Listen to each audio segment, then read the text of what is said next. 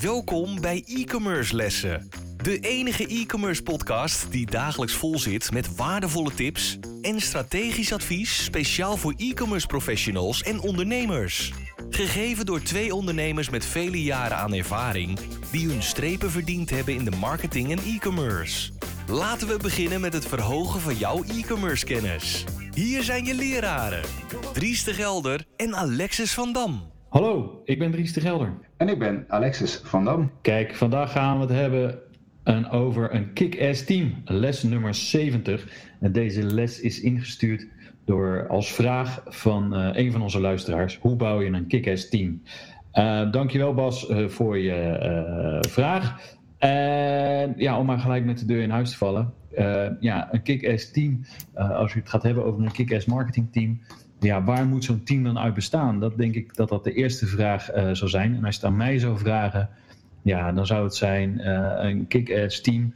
Dat zou bestaan uh, uit een goede, waanzinnig goede contentschrijver, een goede fotograaf, een creatief persoon en iemand die waanzinnig veel verstand heeft van SEO en van ja, ja, online marketing. Hoe zou jouw team eruit zien, even de samenstelling? Nou, ik denk dat het een uh, goed begin is van samenstelling. Ik zou ook nog uh, uh, misschien aanvullend een, een stratege hebben. die echt eventjes breed kan denken over wat nou ja, de relevante strategie is. Hè? Want de marketing is natuurlijk wat dat betreft, het is maar een steeds groter wordend vakgebied. Zeker natuurlijk met het hele stuk online erbij. Maar ook binnen online komt er steeds weer wat nieuws bij. Een van de recentere ontwikkelingen is natuurlijk uh, social audio. En uh, zelfs podcast is natuurlijk iets wat nu enorm aan het groeien is. Er zijn eigenlijk allemaal dingen waar je als nou ja, marketingteam iets, iets mee moet. iets mee zou kunnen. En precies naar de vraag, moeten wij er iets mee? dat is denk ik iets van een strateeg um, goed zou kunnen afwegen. Want hè, de tijd van, nou ja, laten we eens even zeggen, 15 jaar geleden of zo, dat je kon denken, nou, dat is leuk, hè? nieuw shiny bells, laten we dat maar doen, want iedereen doet het ook. Die tijd is al een beetje voorbij. Uh, je moet echt beredeneerd keuzes maken. Wat doe je wel, wat doe je niet? En belangrijker, wat levert ook bepaalde keuzes op? Eén ehm, ding wat, wat inmiddels wel, denk ik, bij heel veel uh, mensen in het vakgebied van marketing, dan wel e-commerce, duidelijk is geworden, is dat uh, marketing best wel wat tijd vergt. en ook zeker ook wel daarmee ook geld kost. Um, en het echt wel uh, de moeite waard is om goed na te denken over wat doen we wel, wat doen we niet, met welk doel. En hoe gaan we de daarmee bereiken om een bepaald uh, uh, actie daaruit te krijgen. En met name dat denk ik dat wel een hele goede aanvulling is uh, op een marketingteam. Ja, zeker. En als je een ongelimiteerd budget hebt, ja, dan, uh, dan, dan, ga je natuurlijk nog verder kijken. Want dan zou mijn team bestaan uit een contentschrijver, een fotograaf, een uh, SEO-specialist, maar ook social media en dan misschien wel per platform een dedicated person, weet je wel. Ja. Nou, om de hele dag met Twitter bezig te zijn is misschien wat veel en met Instagram is ook wat veel. Maar uh, weet je wel, als je Facebook en uh, Instagram koppelt en daar echt waanzinnig goede content op schrijft, uh, dan, dan, kan je daar best wel eens een keer een dagtaak aan hebben. Pinterest en, en Instagram kan misschien ook nog wel samengevoegd worden. maar Facebook, om daar continu actief mee te zijn, in contact te staan met je doelgroep en dat soort zaken, ja, dat kan misschien wel eens een fulltime baan zijn. Dan heb je natuurlijk nog een video-editor die al die content weer kan plaatsen op YouTube. Maar de nieuwe kanalen zoals TikTok en dat soort zaken, ja, maak onwijs leuke filmpjes. Dus je, je, hebt zoveel mensen nodig. Een, uh, een grafisch designer, een video-editor. Uh, en inderdaad, als je met podcast gaat werken, iemand die transcripts maakt, iemand die de, de podcast edit en al dat soort zaken. Dus een, een beetje een team voor een niet al te groot project. Ja, dan zit je toch al gauw aan een mannetje of tien, denk ik.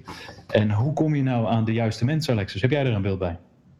Nou ja, de juiste mensen, dat is uh, ook nog een goede. Trouwens, een van de dingen die wel eventjes uh, ook wel goed om aan te stippen is natuurlijk uh, LinkedIn. Hangt een beetje af van natuurlijk de business waar je in zit. Maar ik zou zeker LinkedIn niet onderschatten. En op zich daar alleen al kan je ook best wel iemand op zetten. Zeker als diegene natuurlijk meer doet dan alleen maar contentproductie. Maar ook gaat kijken naar lead generation en het mengen in groepen. om daar ook een dialoog en, en een dialoog op gang uit te gaan krijgen. Dus vergeet vooral die ook even niet mee te nemen in je planning. Ja, hoe kom je aan mensen? goede mensen, ja goed, noem natuurlijk al even LinkedIn. Hè? LinkedIn is wat dat betreft een goede bron van, nou ja, talent vinden. Um, ja, je kan natuurlijk daar gebruik van maken om um, vacatures uit te schrijven. Je zou natuurlijk ook oproepen kunnen doen in, in groepen. Je kan natuurlijk ook, hè, als jij de eigenaar bent of de marketeer bent van het platform waar je voor bezig bent, de oproep doen op LinkedIn.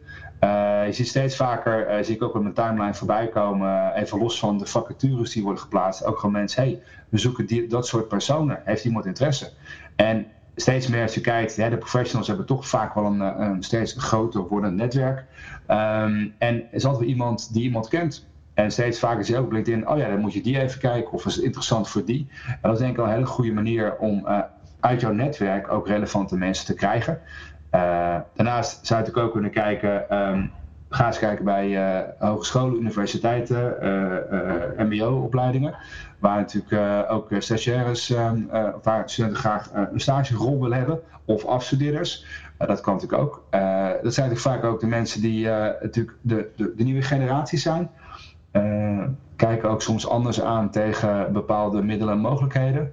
Hebben ook natuurlijk weer verse nieuwe ideeën en inzichten. Die natuurlijk ook heel goed zouden kunnen werken binnen jouw organisatie. Zeker. Uh, hoe ik het altijd doe is, uh, ik ga altijd kijken uh, naar bepaalde personen. Als je denkt van, goh, dat zou echt een perfecte kandidaat zijn voor mijn team.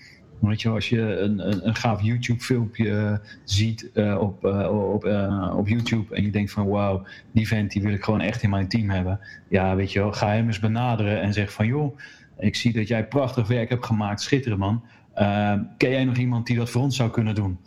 En uh, alleen al op die, door die vraag stellen uh, ga je, kom je in gesprek met zo iemand. Uh, gaat hij vertellen waar, waar, waar, je, waar je op moet letten als hij je wil helpen natuurlijk. Maar in 9 van de 10 keer willen ze dat wel. En dan gaan ze je vertellen, oké, dan moet je op deze kwaliteiten letten en op deze kwaliteiten letten. neem dat mee, denk hieraan, denk hieraan. En uh, wat je ermee bereikt, is dat hij er vaak ook zelf gelijk over gaat nadenken, over die functie. En uh, wie weet, kan je hem wel binnenhalen uh, door te zeggen van oké, je krijgt bij ons alle vrijheid, je kan dit doen, dit doen. wij verwachten dit van je en ja, lijkt dit je wat? En misschien komt hij zelf wel met de vraag van joh, is dat dan niet iets voor mij? Of uh, misschien kent hij wel iemand die uh, wel beter is als hemzelf. Of, uh, of kent hij in zijn netwerk ook wel mensen die zitten te roepen op een, op een opdracht. Of waar hij wel eens nauw mee samenwerkt, omdat ze samenwerken. Dan heb je hem eigenlijk aan de zijkant, heb je hem al in je team, alleen via iemand anders. Ja, het is een mooie, mooie oplossing inderdaad om het zo op te pakken. Um, ja, ik denk wat dat betreft, maar het is ook nog wel een puntje wat je natuurlijk ook nog even moet aanstippen, denk ik, is... Um, afhankelijk natuurlijk van het grootte van je bedrijf, is ook uh, ja, welke cultuur wil je in een bedrijf hebben. Uh, wat ik zelf wel meemaak is met uh, nou, de, de, de wat jongere generatie, laat zeggen de, de, mensen die nu zo rond de 20 zijn of vanaf 20 jaar, die zijn natuurlijk wel nou, beduidend een andere generatie dan nou, Dries en ik, we zijn toch uh, ietsje ouder inmiddels.